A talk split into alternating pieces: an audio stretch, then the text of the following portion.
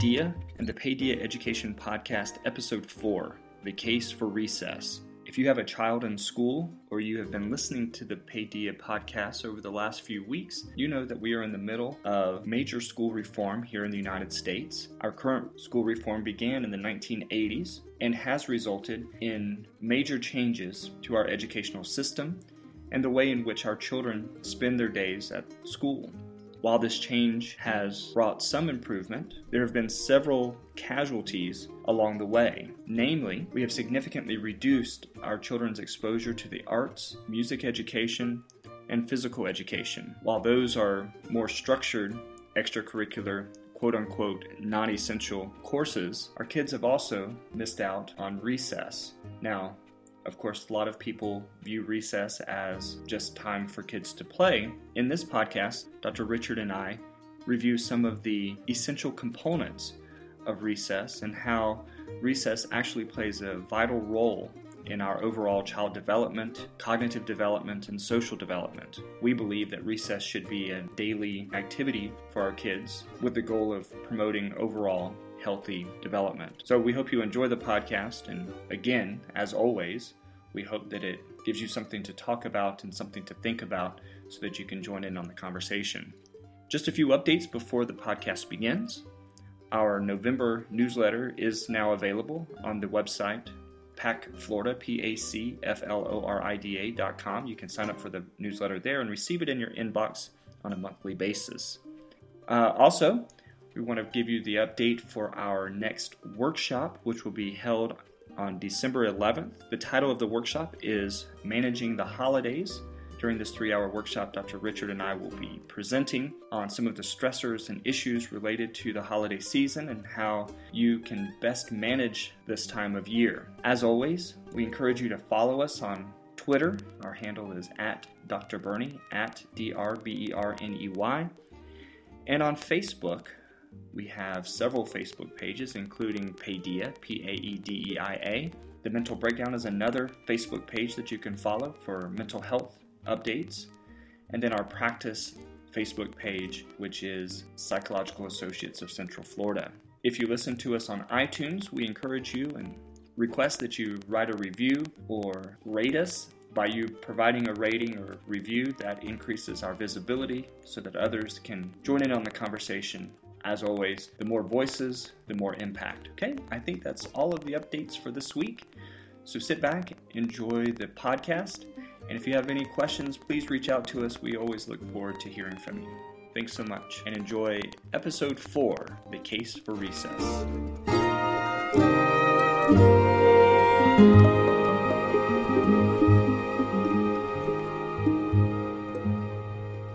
All right. Welcome to episode four of the Paedeia Education Podcast. I'm Dr. Berney. And I'm Dr. Richard. And Richard, I'm, I'm on the right channel for uh, Good. for Mixlr. Um, I've got everything recording right. Uh, for those of you who aren't aware, we we recorded our other podcast on Friday, the Mental Breakdown, and uh, we had all kinds of technical things going on. So it was it was an exciting little shuffling of things to try to get everything moving and going where it needed to go. So, uh, but I think we're all set uh, today Okay. to talk about recess. So the the title of today's episode is uh, episode four, the case for recess, and um, we we wrote a column for the Lakeland Ledger uh, this past week that was that was published on well today. Today, Today's right. Sunday, uh, Sunday the November 22nd? twenty second. Yeah. November 22nd. And in the column, we talked about uh, recess, and so we thought we would do the podcast today on the same topic and kind of expand it a little bit. We only have uh, about six or seven hundred words that we can use in the in the ledger column, and so I think a lot more needs to be said. Right. So And it is a top. It is a it is a topic of uh, current interest because the uh, Polk County School Board um, has a um, study group that uh, assembled uh, studying the issue of recess. Um, there's considerable parent and teacher support for recess, but it's not a simple decision. And um, so this uh, group of uh, stakeholders, including administrators, parents, and teachers, um, are meeting to see if we can. I guess the right word would be re-implement educate uh, recess into um, our schools because it has been done away with. One of the casualties of No Child Left Behind when somebody made the decision that we needed more instructional time. Right. And I think we'll go into that in the course of this podcast. But so it is a topic of current uh, interest uh, locally. So, Right, right, and yeah. So let's let's start by by going back just a little bit and, and talking about really why we need to talk about that. Uh, talk about this, and you know, recess. Uh, uh, well, as we've talked about in previous podcasts, especially episode three uh, from last week, school reform and and the current state of our education system has led to a lot of changes part of those changes has been the focus on um, what I call academic engaged time.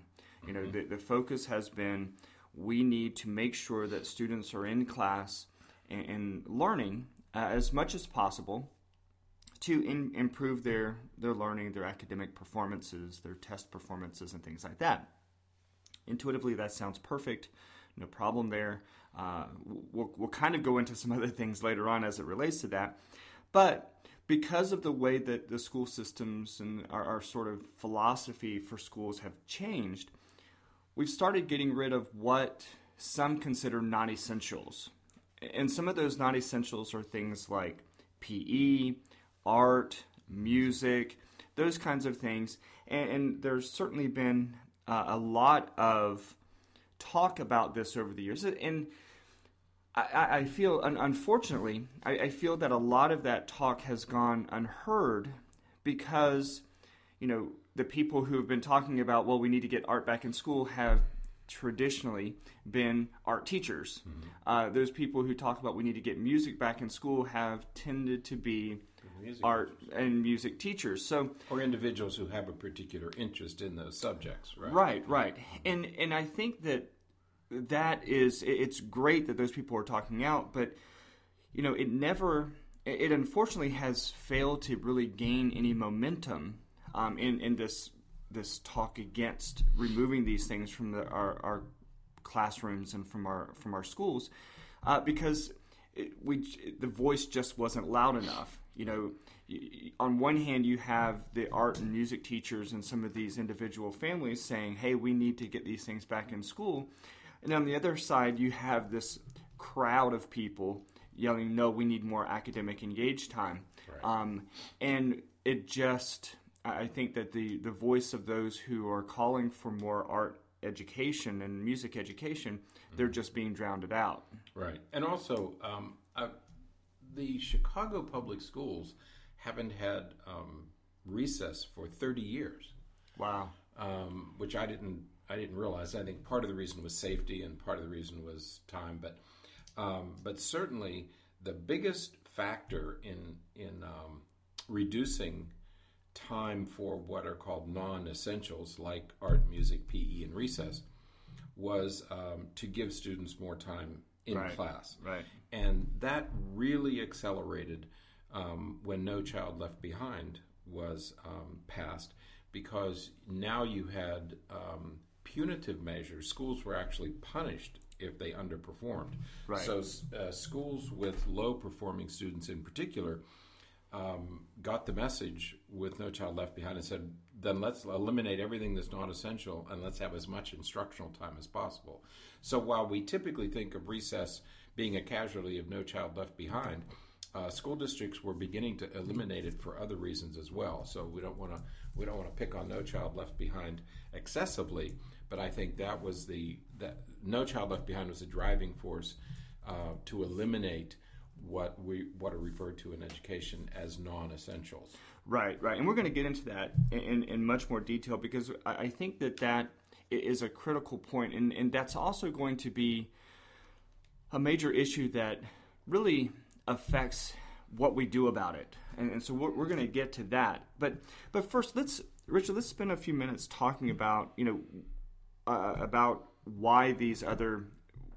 I, I always use air quotes, though nobody listening can see that we That's use air quotes when we They say can't see it when we non-essentials. that, right? Um, the the issue is is that as neuropsychologists, we know that these non-essentials have an important place in brain development. You know, um, and, and so I wanted to spend a few minutes talking about uh, some of this because I, I think that again, this these are details that are lost. Okay, so let's let's talk about, for example, uh, physical education. You know, clearly, physical education has a, a role that far exceeds just going outside and playing. Right. Um, and, and, and again, um, what we're going to talk about here with PE, physical education, it is different than recess.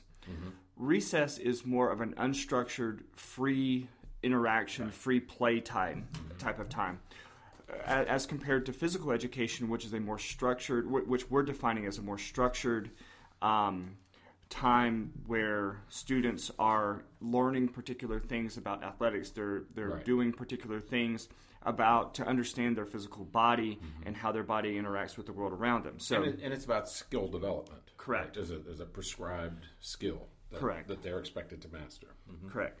And, and and so it's so when we think about physical education, clearly physical education has a place that far exceeds just the kids going out and being on the PE field for 30 minutes a day. Right.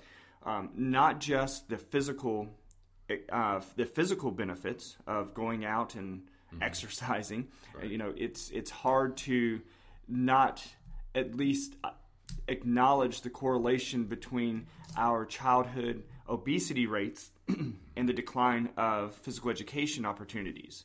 You know, Right. those two things seem to be happening at the same time. Kids are playing less, they're outside less, they're gaining weight and they're not as physically fit. Those that's that should be obvious to to all of us.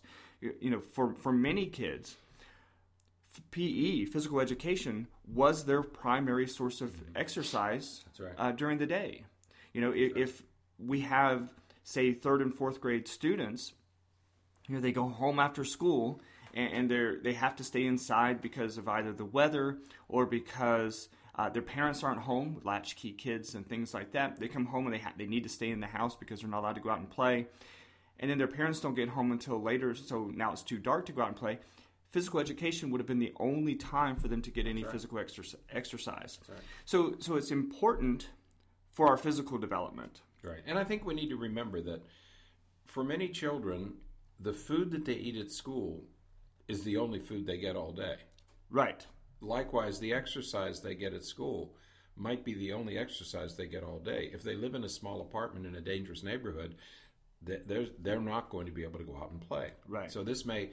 Uh, so when we talk about food and rest and hygiene, and I think we need to talk about uh, play or recess in the same way. That this may be the only opportunity they have all day to go out. Right, right, and you know, and, and I certainly have patients where this is the case, and it's it's sad talking about Yeah. kids who can't go outside and play, you know, and, and then when they try to play inside the house, well, there's rules, you know, no throwing a ball inside the house, no running inside the kick a house, ball, you know, it, it's and so these kids really have no opportunity to explore themselves physically and and uh, and to get exercise and those And the, and the terrible irony is is that the children who need these breaks are these children um, living in particularly children in poverty living in small apartments who don't have the opportunity. Those are the same kids who are underachieving, and schools are saying Right. we can't let the underachieving kids out to play because we have to give them more instructional time. Right. So it's this it's this terrible circle that we find ourselves caught in. Yeah, a- absolutely. So, so they, so this is the uh, at least part of the importance of physical education. It, it's much more important than just hey, the kids need to go outside and play. This is for their physical health. This is for their and and it teaches them. You know, I, I remember taking PE in high school. And you learn about how your body works. Right. You know, physical education oftentimes is the place where you learn. You know what? I can't move my leg in that direction or I can't I can't exert that type of force on my body without some kind of discomfort. Um, and so that's how we learn how our body works. Uh, so so again, PE is really important. It's it's not a non-essential. Mm-hmm. It, it is an essential component of education. It is a, an essential component of how we learn who we are and how our body works. Right. Now, when we think about art, well, I, for those of you who are interested in art, I, we don't really need to tell you how important art is to our emotional and cognitive development. Mm-hmm. You know, art is a is a wonderful way, is a, is a vital way for us to help our brain develop in, in different ways than we than it develops when we're learning to read and, Right. and do and do math. It's a different system that is developed. That's right. It's not art is not just about creativity and about making nice things. You want to develop your whole brain. I mean, you know, the, there's more to our brain than the neurons we use for reading or for math. Yes, they're important. Yes, they're vitally important. Yes, they're primarily important. But we want to develop all brain regions, and to do that, you have to that's why all these classes were introduced into schools because even years ago we knew that to develop to develop the whole person now we say develop the whole brain you need um, activities other than academic activities based on verbal skills Right. so art and music and pe all play a role in developing the entire brain all, Right. all the brain regions Right. Mm-hmm. Well, and, and Richard, you you and I both we have artists in our family. right right And you know some of the things that are just fantastic.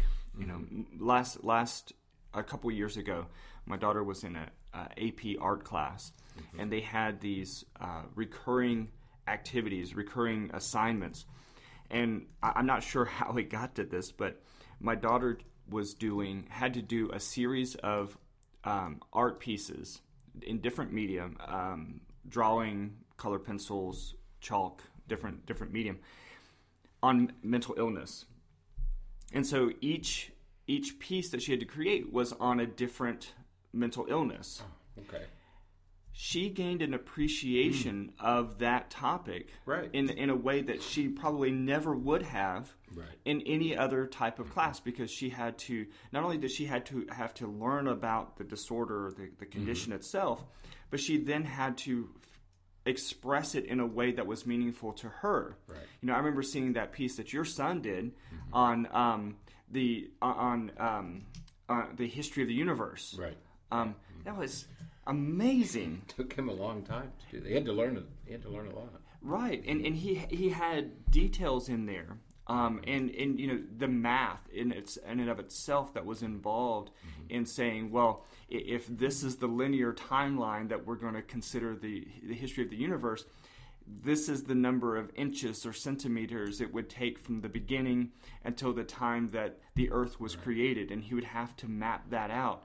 Um, and, and again, it's it's much more of a it, it- it's many times much more academic than we give it credit for. It's a full, as it was for your daughter. It's a full cognitive process. I mean, it's it it utilizes and uh, recruits. Um, the entire brain has to be involved in these projects. okay? Right. and and that's what's good about art is that it recruits parts of the brain that we don't recruit in other academic activities. Right. It's not about making pretty pictures. It's about using the brain in these ways, Right. recruiting parts of the brain that we typically wouldn't recruit in any other way. Right, mm-hmm. right. And, and again, it does it in a in at least a semi-structured That's right. Mm-hmm. setting Right. in the art class mm-hmm. where the students are given assignments. Right. Hey, here's something I want you to think about and create something That's right. based upon this idea. That's right, because most students at elementary and middle school age are not going to pursue art or music activities at home or anywhere else, unless Right. they take private music lessons, which most students don't take. Right. So this is their only opportunity to um, to develop those kind of brain functions um, in those classrooms. It's structured, organized, um, and that's what these kids are going to need. Absolutely. Not just reading and math. Right, mm-hmm. right. It, but recognizing that reading and math are incorporated in the mm-hmm. art process. Right. I mean, when we think about how the brain works, many of the same regions that we use for math and reading are used in art and expression. That's right. So, you know, to, to think that these two things are mutually exclusive is I think that's the, short-sighted. I think mutually exclusive is the point. You know that, that somehow we, we somebody developed this notion that you're either doing reading or you're not doing reading. No, if you're doing art and music, you're still stimulating the same regions of the brain. Right, You know, I mean, it do- doesn't matter what you do; the brain is going to get stimulated. So they're not mutually exclusive. I think that's the important point. Yeah, there, there was a you know in our training, uh, in our neuropsych training, we we learn about different neurocognitive processes, and and I hope this doesn't bore anybody, but I think this stuff is fascinating. We, we think about these different neurocognitive processes, and we we work under the perspective that we can give this test, and if, Right. if we give this test, it's a nonverbal test that looks at how the brain organizes information and puts it together. Well, someone very, very intelligent went in and looked at some of those uh, tests and said, wait a minute, what is reading except for taking a series of symbols and organizing them together into a meaningful whole? That's exactly what reading is. And so we can't really differentiate and separate these systems into completely separate Right. and different uh, processes. That's right. they all intermingle. And and you know you know when we think about Brodmann's work and he Right. talked about and mapped out these different regions of the brain you know he was pretty clear these regions are there but they all work They work together together. That- that's right. They're discrete, Right. but they work together. They work in unison. Right. And so, sure, if there's a lesion in a particular area, we may see some very specific deficits. But what we also see are um, impairments in other areas as well that may not be quite as um, obvious, Right. uh, but the but the difficulties are, are there. The, the limitations are present. Um, so they're not distinct features. They're not distinct regions. They're they're not distinct skills. All of these things inter, in, intersect with one another and work with one another to create the whole brain, as you said earlier.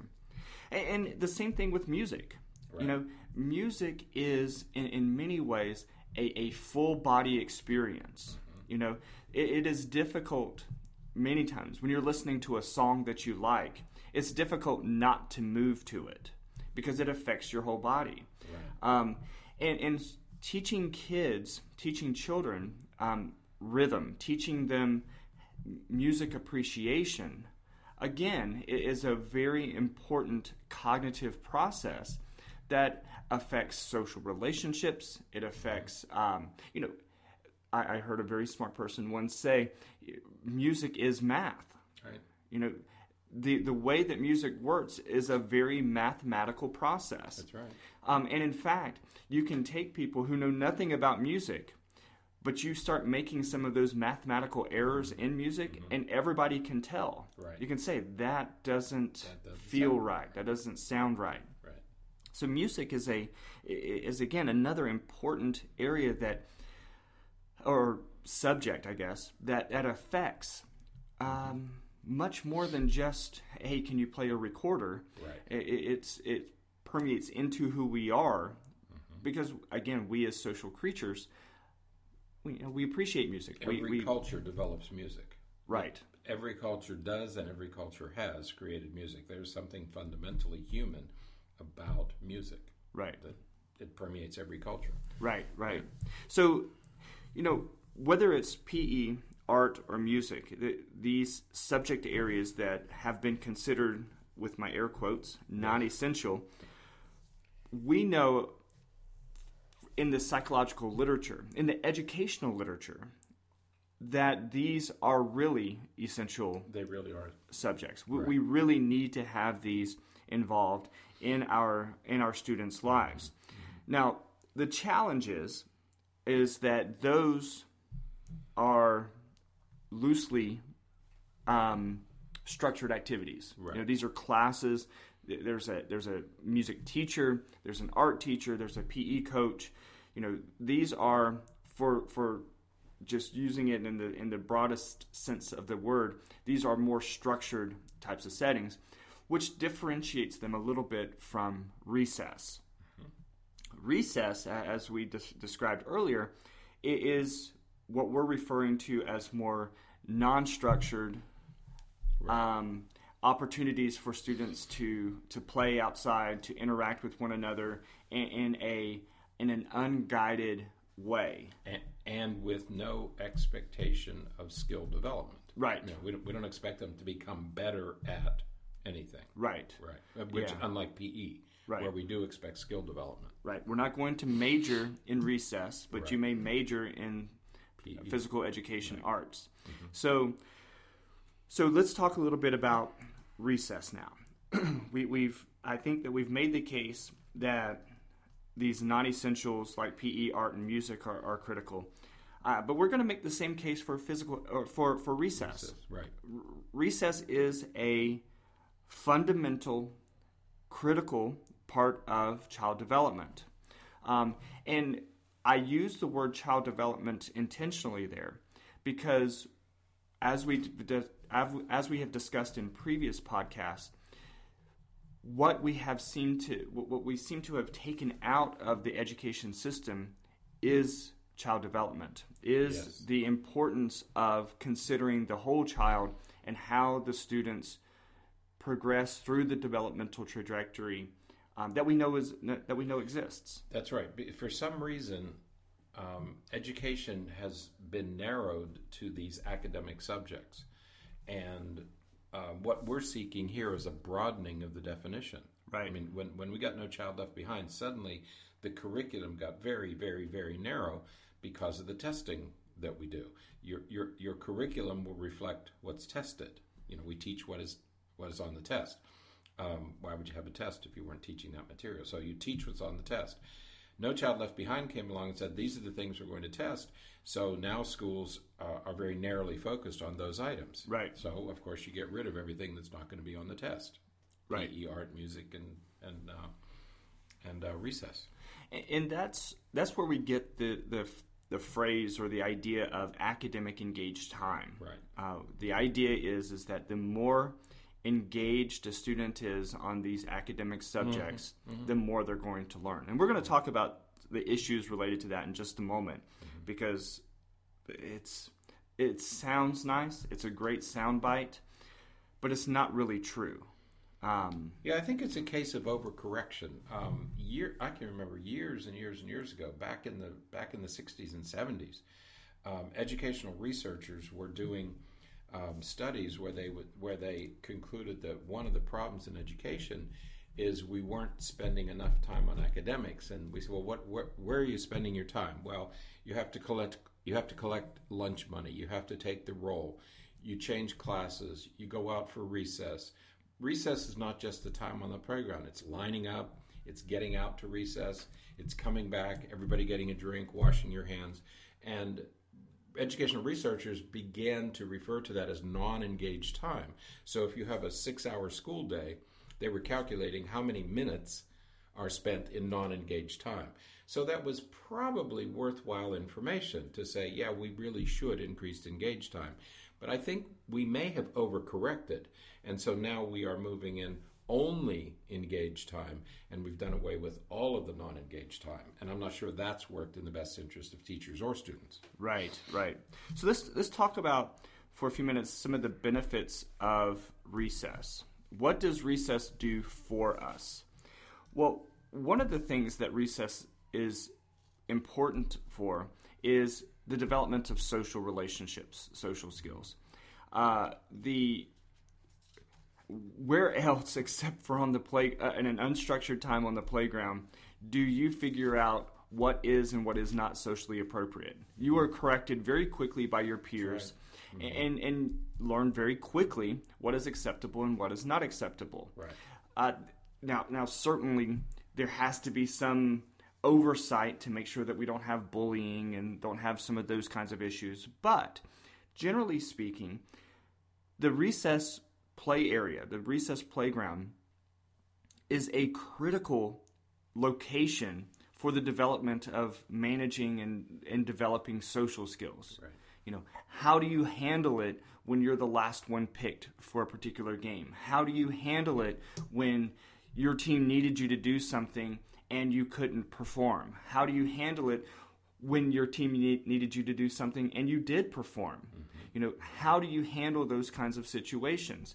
That comes on the recess playground because nobody's telling you how to handle those situations. Mm-hmm. You're just having to learn on your own. And, and those types of social skills are really difficult to artificially create. You know, we try because we, we do social skills training here in our office. We try to teach kids that. We try to create um, situations in groups and things like that to help kids learn some of these skills. But there is nothing better than the actual playground. There, there, there is nothing that can that is that um, meaningful to the child in learning some of those skills. It's just not possible to recreate. So, one of the important things that comes from recess is, of course, social uh, social skills and social relationships. Mm-hmm. Another thing that recess does for us that is difficult to find in other other places is that is it teaches us to explore. It teaches us, you know, especially the younger ages, imaginative play. Pretend is really, really important for some foundational base um, cognitive abilities. We have to learn how to do that. You know, I, I, remember when my daughter was really young, she had an imaginary friend, and um, you know, when you're not sure about what's going on, you think, "Oh my gosh, an imaginary friend." And I remember talking to uh, the psychiatrist that I worked with, Dr. Silver, and he said, "I remember, I'll, I'll never forget him saying, it's wonderful for mm-hmm. kids to have an imaginary friend. It's wonderful for them to have that type of imagination." because that is a sign. That's an early sign of intelligence. Right. He says when you can take when it, when a kid can differentiate reality from fantasy mm-hmm. and then explore real life challenges in a safe, imaginative, role playing type of setting. Right. That is that that's how kids problem solve. Through issues, through problems. When kids play house, right. when kids play play doctor, play doctor, play anything, right? In all of these types of activities, mm-hmm. activities that you would never play in PE. That's right. You're not going to do this anywhere else. Right. Mm-hmm. Activities that you would never do, be able to do at home because you just right. don't have the the number of people you need to really do it. Mm-hmm. Those types of activities really create and foster healthy brain development. And, and again, not just in the area of social skills, but also in the area of problem solving, rational thinking, uh, all of these things that we need um, as a foundation for future academics. That's right, and I think the the one of the things that we want to stress here is that um, recess is play. Okay, it's it's a time when kids are supposed to play, and for the last hundred years, uh, way back to Piaget and Vygotsky, and um, at the turn of the the twentieth century, um, the we have always um, considered play to be a fundamentally important part of child development. And the reason it's an important part of child development is because because because it's unstructured, it allows children to stretch. It allows them to go beyond right. any structured activity. If they're playing a, um, if they're playing organized sports, they have to play within the rules. They have to play within the uh, the system. You know right. that, that that you only get three strikes or you only get. When children play, they get to extend all those things, and that's what enhances child development. And we've known that for at least hundred years, and we have taught it, and we have pushed it, and we have advocated to allow children to play. Children learn through play.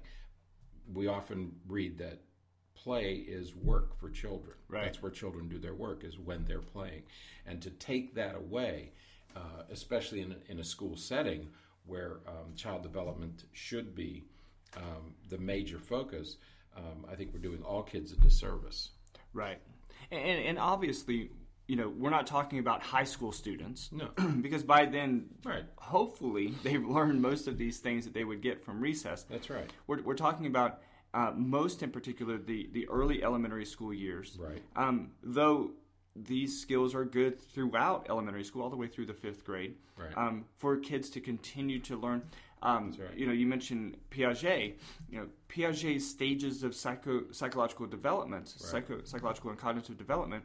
You know, says that these kids up to about middle school, mm-hmm. you know, they're developing these concrete mm-hmm. uh, base skills that's mm-hmm. going to be the foundation that's of right. their later formalized mm-hmm. thinking. And you know the the the uh, theorist who follows him, uh, Lev Vygotsky, the famous Russian psychologist and Vygotsky educator. was great. Yep, and he said the same thing. You know, uh, Vygotsky had this concept of the zone of proximal development, Right. wh- where children learn with some support. Play allows them to extend the zone of proximal development. It Right. pushes it out just a little bit more because they're they're able to do it, and because it's an unstructured situation, they're able to stretch and push just a little farther. Right. where they can't do that in a structured formal setting. Right, right. You know, I, I- coach. I've mentioned before that I coach soccer. Right. And, and one of the things that we do with our, our players, whether it's my U15 team, 14 to 15 year old players, or, or it's my uh, U5 team, my little four year olds, four and five year olds, you know, one of the things that we do is we take time every practice just to be silly. Right. You know, let's let's see what's the neatest trick we can try. And I'll have my little four year olds out there, and they're trying to do all kinds of crazy things with the ball.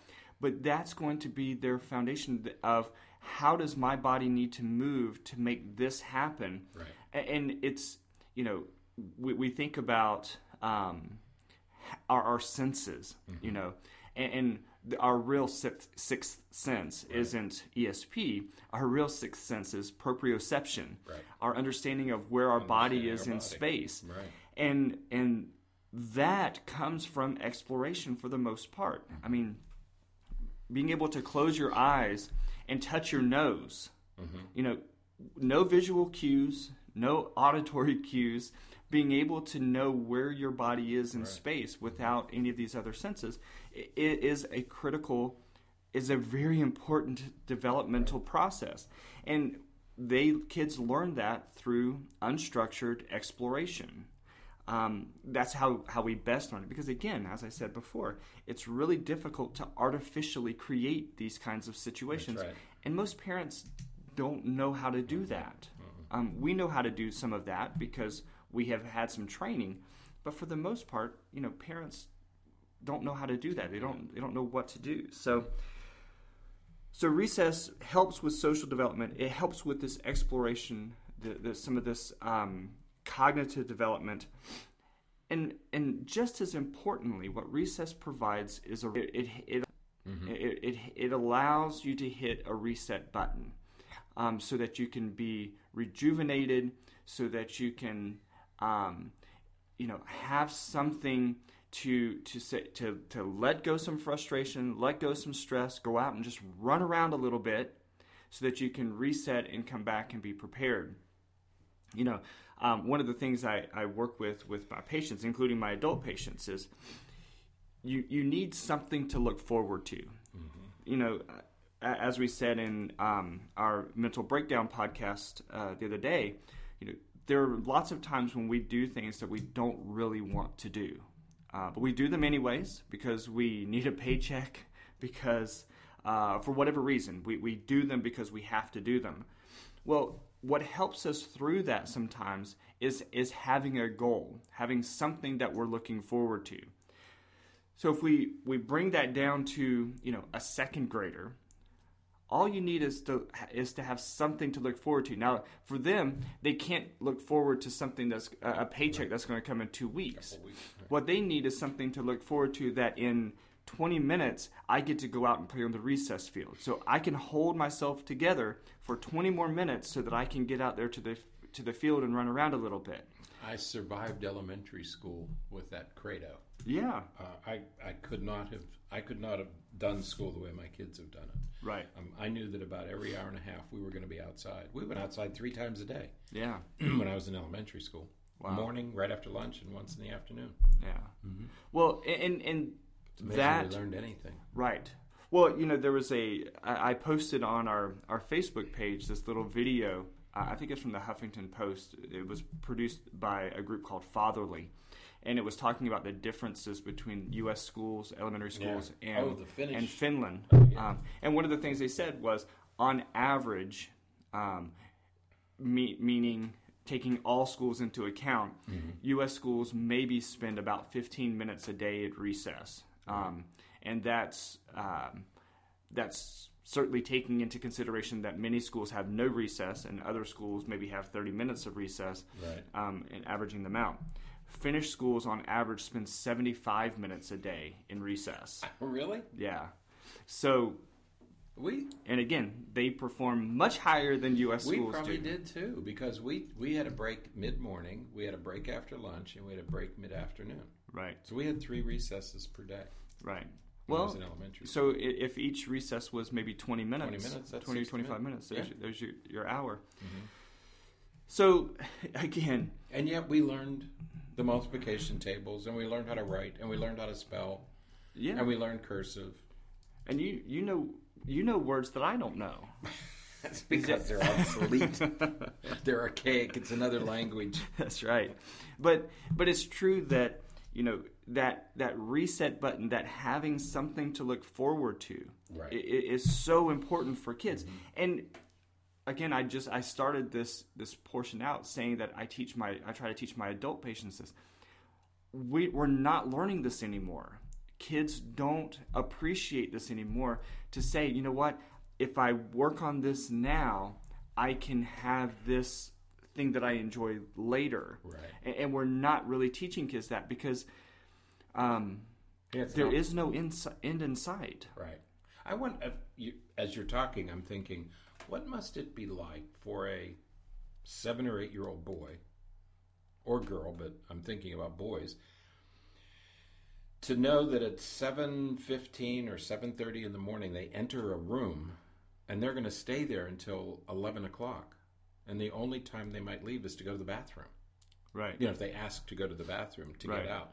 I And then eleven o'clock they go to lunch. To lunch, and they where they're not allowed to talk. Right. It's Or- a silent lunch and line up and don't do anything and don't talk and Then they go back to that same classroom right where they're quiet again until with nothing to look forward to except lu- from from what elementary schools start at seven or eight. eight, eight, Eight. Yeah. And if you have lunch at eleven, that means you're in this room for three hours without a break. Right. That's a lot for a kid. Right. Right. And, and and for young kids, that is eternity. That's a long time. That's a long time. they don't do anything for three hours. Right. I mean, think of a kid. Think of a typical seven-year-old kid in a house. He's doing hundreds of things in a three-hour period. Right. Well, you know, and it's interesting because parents will say, "Well, he won't even sit down and watch a whole movie." Well, Right. a whole movie is only an hour and a half, Exactly. but we're at school. We're expecting him to do it for three or four hours. Right. Of engaged, highly structured, with high expectations. Right. Right. So, I, you know, the, the concern, of course, is that we're, we're creating this inability to um, to just develop the skills necessary to to work through some of these challenges. And so, On their own. on their own, right. you know, we, we've talked before about you know it's our theory that much many many of the issues we have with video games um, and homework and all of that is for this exact same reason. Right. You know, a kid says, "Well, any opportunity that I have to play video games, I need to play them because who knows when I'll get to play them again." Well, because to some kids, three hours is who knows when that's that time frame is going to end, and so they they go in and they they know that once I start homework, that process is going to take, in the words of kids that we talk to, forever. Forever. Right. So they go into it thinking this is going to last forever. Why wouldn't they be avoidant of that? Right. You know, we would be as adults. If we were getting into something and in our mind it was going to be an activity that was going that we don't like, that was going to last forever, we would be completely avoidant of that. We would never want to start that process. Um, yet, again, we're expecting our kids to do that. We're expecting them and, and to do that without any fuss, without any arguments, Yeah. without any complaints. And if they do, then we say, "Well, what's wrong with you?" Right. I you have to do this every day. Why are you complaining about it? Well, they're complaining about it because they have to do it every day. because we have to do it every day. So, um, so these breaks, uh, and we we we recommend so- many times almost a recess type of break during homework. You know, just a five minute break. Just Mm-hmm. get out and just reset yourself a little bit, and then go back to it. Uh, but recess. Um, provides that reset. That's that's also important. So, so with all this, and we've you know we, we kind of uh, had the spoiler earlier, um, and uh, sort of already said why this is such an issue because and the big issue with recess is time. Mm-hmm. Time is the the primary culprit for why we don't have recess the way that we used to. Um, and what we mean by time is we just don't have the time in the day. Mm-hmm. According to schools, we don't have the time in the day to sacrifice for this unimportant, quote unquote, non essential activity of we're referring to as recess. Yeah. We just don't have time for it. Yeah, even even here we use the word we're sacrificing. You know, we're really not sacrificing. Right. It, it should be an integral part of everybody's day. Absolutely, absolutely. And so the the way the reason that we see this as an issue, and I, and I say we, sort of meaning collectively. There's there's a, a growing body, body of literature that talks about this. There are lots of professionals talking about this. So I'm talking about we um, collectively. The reason that we have a problem with this is that it's because the the principle under which this idea has grown is flawed. More academic engaged time does not equate to more learning. Mm-hmm. We know that that's the case. We know that it's not true. Yeah, yeah, that's the because of erosion. I mean, the longer kids are engaged, they just wear down and wear down and wear right. down and wear down until finally you reach a point of diminishing returns. Right. Mm-hmm. Right. We know that about how long a right. child children at different ages can attend. Mm-hmm. Mm-hmm. After that point, you're really not getting much from them. Right. Right. And, and the and the problem I, I feel like I keep saying the problem. The problem with that is the teachers then have to assume it's not the teachers um, it's it's the administrators who are saying uh, who are putting these practices into place are then assuming that well if this is an academic engaged time the teacher is presenting the information therefore the student must have learned the information and so tomorrow we go on to the next skill right. Regardless of whether or not the students really learned the information. Mm-hmm. And so what's happening is is that there is this assumption that because the information was taught during a quote unquote academic engaged time, the material must have been mastered by the student, and right. therefore we can go ahead and test and move on to the next skill. Mm-hmm. There are so many problems with that that perspective, that idea, um, I, I, don't even know where we would begin in, in, in managing it. It's, it's just there, there's nothing that makes sense about that to me, because when we have oh I'm going to say it when when we have this issue when we have Common Core coming along, I see that response. No. When we have Common Core coming along saying every school has to be on the same page each day and the teachers have to be teaching the same material mm-hmm. each day, mm-hmm. they're not recognizing the fact that just because a student is sitting in class does not mean that the student is mastering the information. Well, again, we come back to that question. Um, and this is something we talk about in our classes, and I'm sure you've discussed it in your classes as well. Just because something is taught doesn't mean that it's learned. Right. And and schools need to focus on student learning not on teaching. And what Common Core is doing is they're saying this is what needs to be taught each day. But there's no mechanism to make sure that it's being learned except some sort of test at the end of a nine weeks or a semester or the end of a year. Exactly. That's not the way the system should be working. Um, we don't we don't have any we, we, we have replaced learning with teaching and we have said to our students for years that our, our pre-service teachers just because you teach a wonderful lesson doesn't mean that your students are learning it. Right. and the, the emphasis has to be on learning not teaching. Right. Okay? Teaching is a vehicle for learning. If no learning is occurring it doesn't matter how good your teaching is. Your right. teaching is only as good as as your your students are at learning it. Uh, and common core doesn't accommodate to that. Right. And, and Richard, how many teachers have we talked to that says if if the administrator walks into my classroom right. and I'm not teaching from the page that I'm supposed to be teaching from and right. on the lesson that I'm supposed to be teaching from that day, I will be written up. That's right. And, and you know, I, I don't I, I don't want to believe that it's actually the administrators in the building, the, the actual principals in the building. This is coming from higher and higher up. The principals know better. Right. Yeah, the these principals are, these know. are administrators at a, at a higher level right. who are But the passing this on. Right. But the idea, the, the, the ridiculous idea that every student, because of the, just because of the fact they're sitting in the classroom, is going to learn everything that the teacher is presenting. Mm-hmm. That is a that is a fundamental misunderstanding. I'm going to say misunderstanding to be nice because it's probably something worse than that. Misunderstanding of child development and learning in general. It's a negation of child development. I mean, we know that not all kids do the same thing at the same time. They don't walk at the same time. They don't talk at the same time. Right. They don't do anything at the same time. They do it within a range, you know, and the range gets broader and broader each year. But we're talking about Common Core. Yeah. We didn't want to talk Don't about Common Core started. today. Don't get me started We're on gonna- Common Core. I think we're, we're gonna we're doing some research on Common Core, and we're gonna I think we're gonna present on that one or talk about to- that one next week we because need to discuss Common Core. yeah yeah. So I, I didn't mean to mention it. It See? was He does that. Period. Once every program, he gets some subject and he picks at it until I get aroused.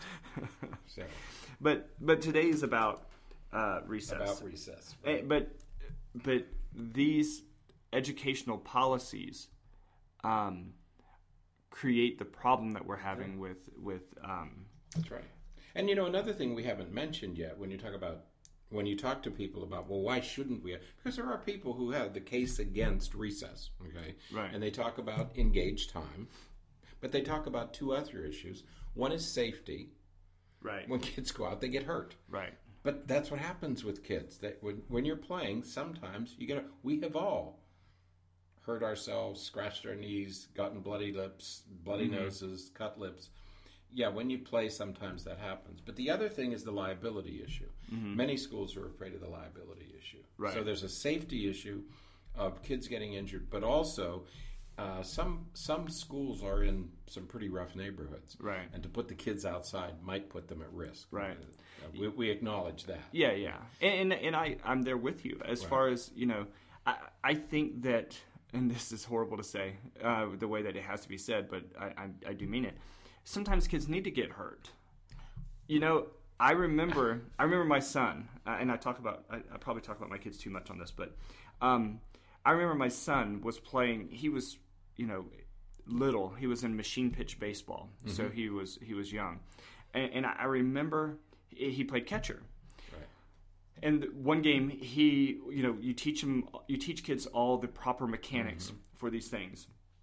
And one day, he was going to catch the ball, and he allowed his throwing hand to come from behind his back, and it kind of, it, it kind of ventured out to the side a little bit, mm-hmm. and the ball went down and tipped, hit the ground, and came up and broke his finger. It mm-hmm. hit, it hit his non-gloved hand and, and broke his finger.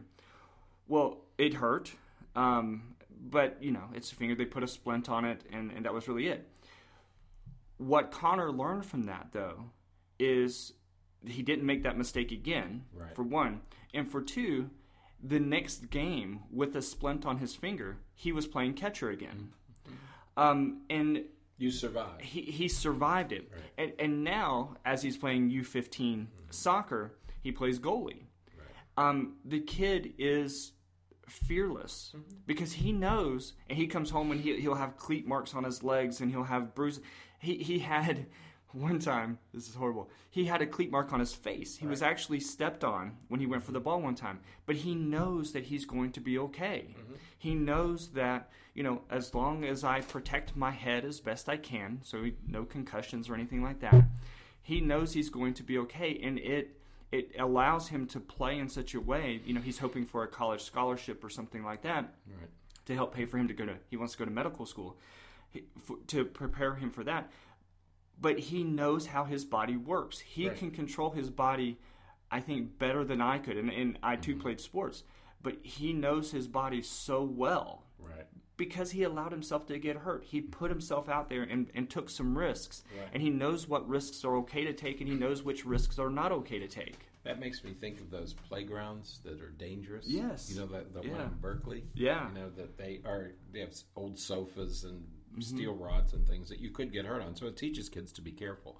Yeah, there's nothing wrong with these minor cuts and scrapes, and we don't certainly don't want anybody to be hurt seriously, but um, if you're out there playing and stretching and, and, and going beyond your abilities, which is what we want kids to do, every once in a while you're going to get hurt. Right. Which is different than the safety issues of kids being molested or kidnapped Absolutely. Or, or, or hurt in some way. Absolutely. So there are two safety issues.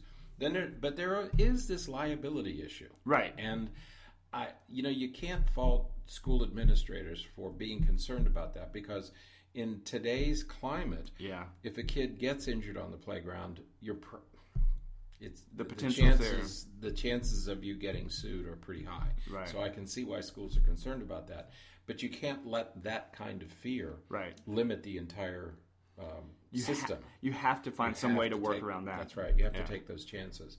Um, and, and hope that things work out. So, right. um, but but I think the so you have safety, you have liability, but you also have the effects on learning. That's mainly what we've been talking about right. today. Is that do we really gain anything by doing away with recess or art or music or any of these other non-essentials? Right, mm-hmm. right, and and, and so I think we don't. Right, and um, and uh, you know, looking at my notes where we were going with that, the, the the idea was that you know despite these reasons why and these the, these arguments against recess, d- despite those, the purpose, the, the true underlying purpose of cutting out recess and some of these other uh, things was because we need more academic engaged time with the illusion or mm-hmm. delusion, whichever mm-hmm. one we mm-hmm. want to say, that just because you're sitting in class you're going to learn more. That is false. Right. That is not accurate. Um, and there is nothing in the in the psychological or educational literature to suggest that it is true. That's right. That that's simply right. sitting in the classroom makes you learn more. That that's not true. And that's the important message in in all that we've talked about today is there simply is no support for the notion that having only academic engaged time is is provides any advantage, right. provides any gain. It, right. it, just isn't true. There's no support for it. And in these days of using evidence based uh, interventions or evidence based instruction, which is what we're told to do, the evidence is that kids need to have a break. They need to have breaks. Right, mm-hmm. right. And, and in fact, that is the recommendation that that is what the educational science suggests mm-hmm. as recommendations for when right. kids are you know aren't performing at their highest level oh mm-hmm just give them a short break right. and let them get back at it. And their pediatricians have, have said the same thing. The American right. Academy of Pediatrics has come out in favor of recess. Right, right. It's better for kids to have recess. Right. So we need these brain breaks. Mm-hmm. We need these opportunities to, to, to disengage. Right. So that when we re-engage, that that connection can be stronger. That's right. Um, you know, if you think about, you talked about the brain earlier when you think about how the brain works, our our brain uses two things for fuel. One is oxygen and one is glucose. Right. And if you get out and you and, and that oxygen and glucose are brought to the brain by the blood system. That's how those two fuels right. get to your brain is through the blood.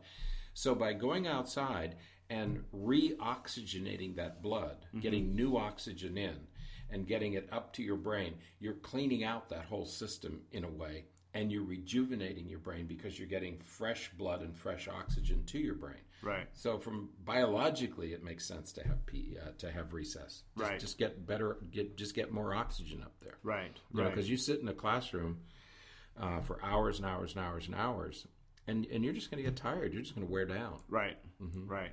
Yeah. You, you, you, there has to be some uh, and you, you, used this word a few minutes ago. Uh, there has to be some arousal. There right. has to be some yeah, re- something to to reactivate the system. Yes, right. yes, yes. Mm-hmm. Uh, so, and, and, and recess is a wonderful way to do that. I mean, it doesn't require any teacher planning. Mm-hmm. It doesn't require anything except for going out and just you know monitoring right. and making sure uh, nobody runs away. Whatever like that's right. Whatever you lose in time, whatever you lose in time, you make up for in arousal and activation and rejuvenation. of the system. Right, right, right, mm-hmm. right. That's a good trade off. Yeah, I, yeah, mm-hmm. absolutely, absolutely. So, uh, you know, with all of this said, and, and we've already touched on it, we appreciate the fact that there are some problems mm-hmm. with reinstituting recess. Right. Yeah, there are some practical problems that we have to solve. Yeah, whether it's Clearly. whether it's safety, as you mentioned earlier, uh, the weather. You know, Weather, let's that's true. let's let's be honest. You know, we're we're located in Central Florida.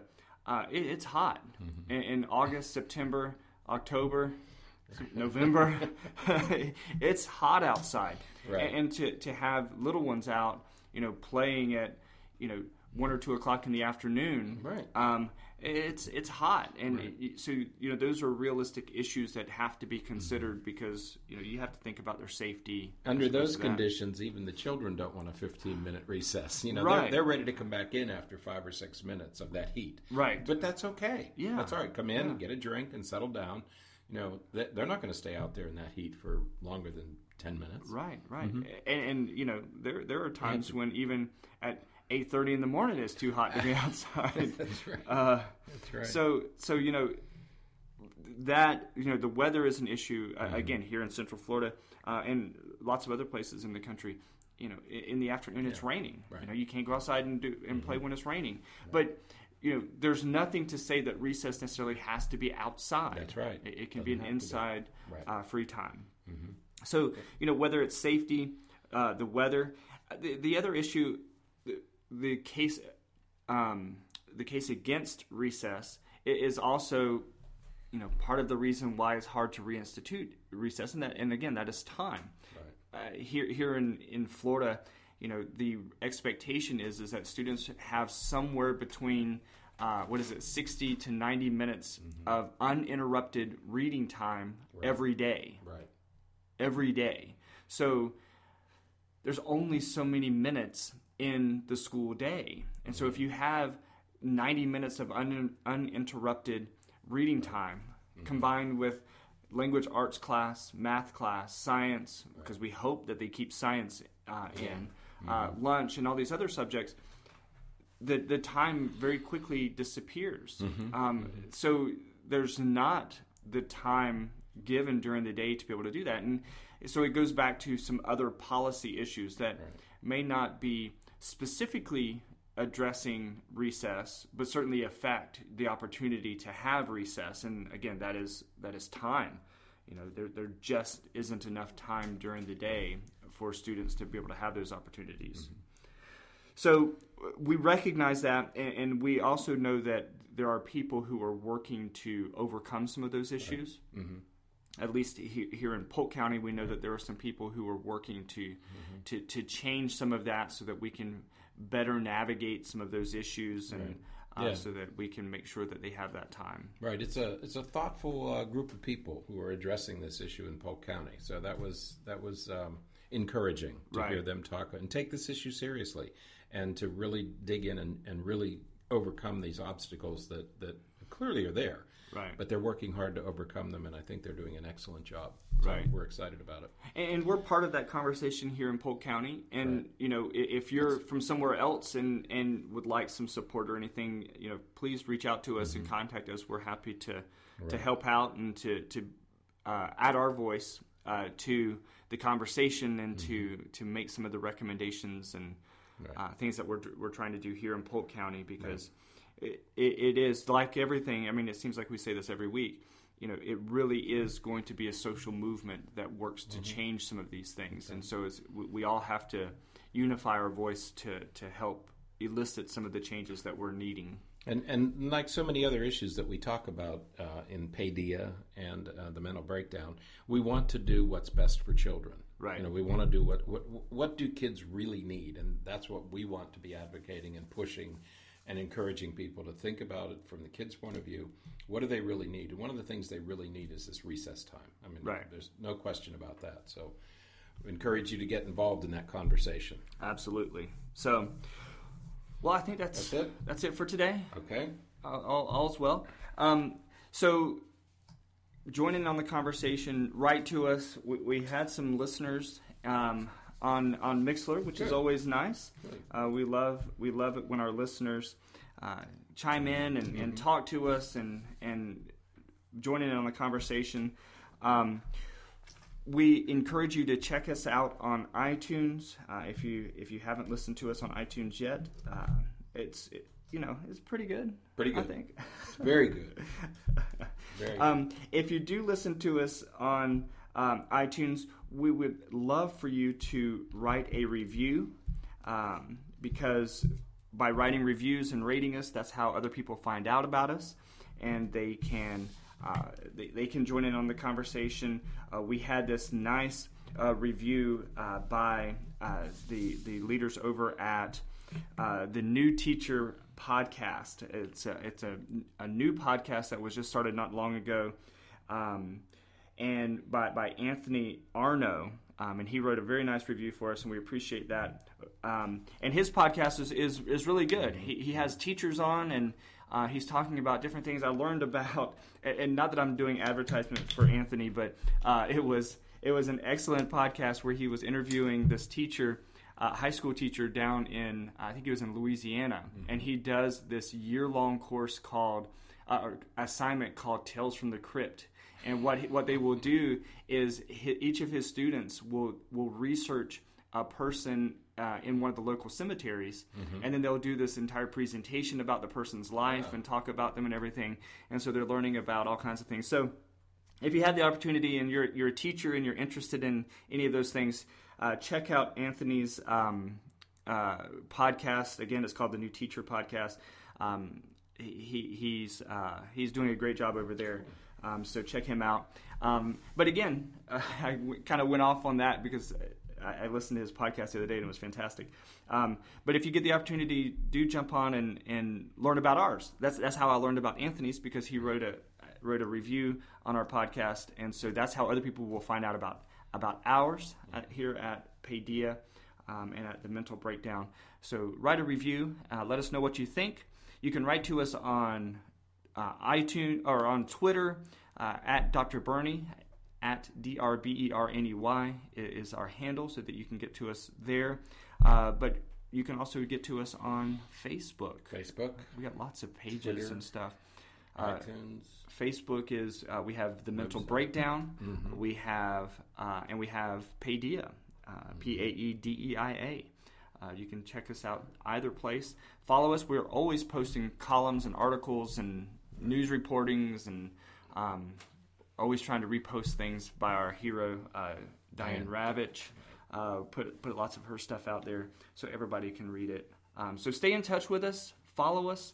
Uh, join in on the conversation uh, because we love to hear from you and um, keep talking about these things. All right. Keep, keep it going. All right. So until next week, um, where we're going to be talking about Common Core. Common Core. All right. Thanks for listening. Thanks for listening. And so I'm Dr. Berney. I'm Dr. Richard. Have a terrific week and a happy Thanksgiving. Oh, that's right. Bye bye.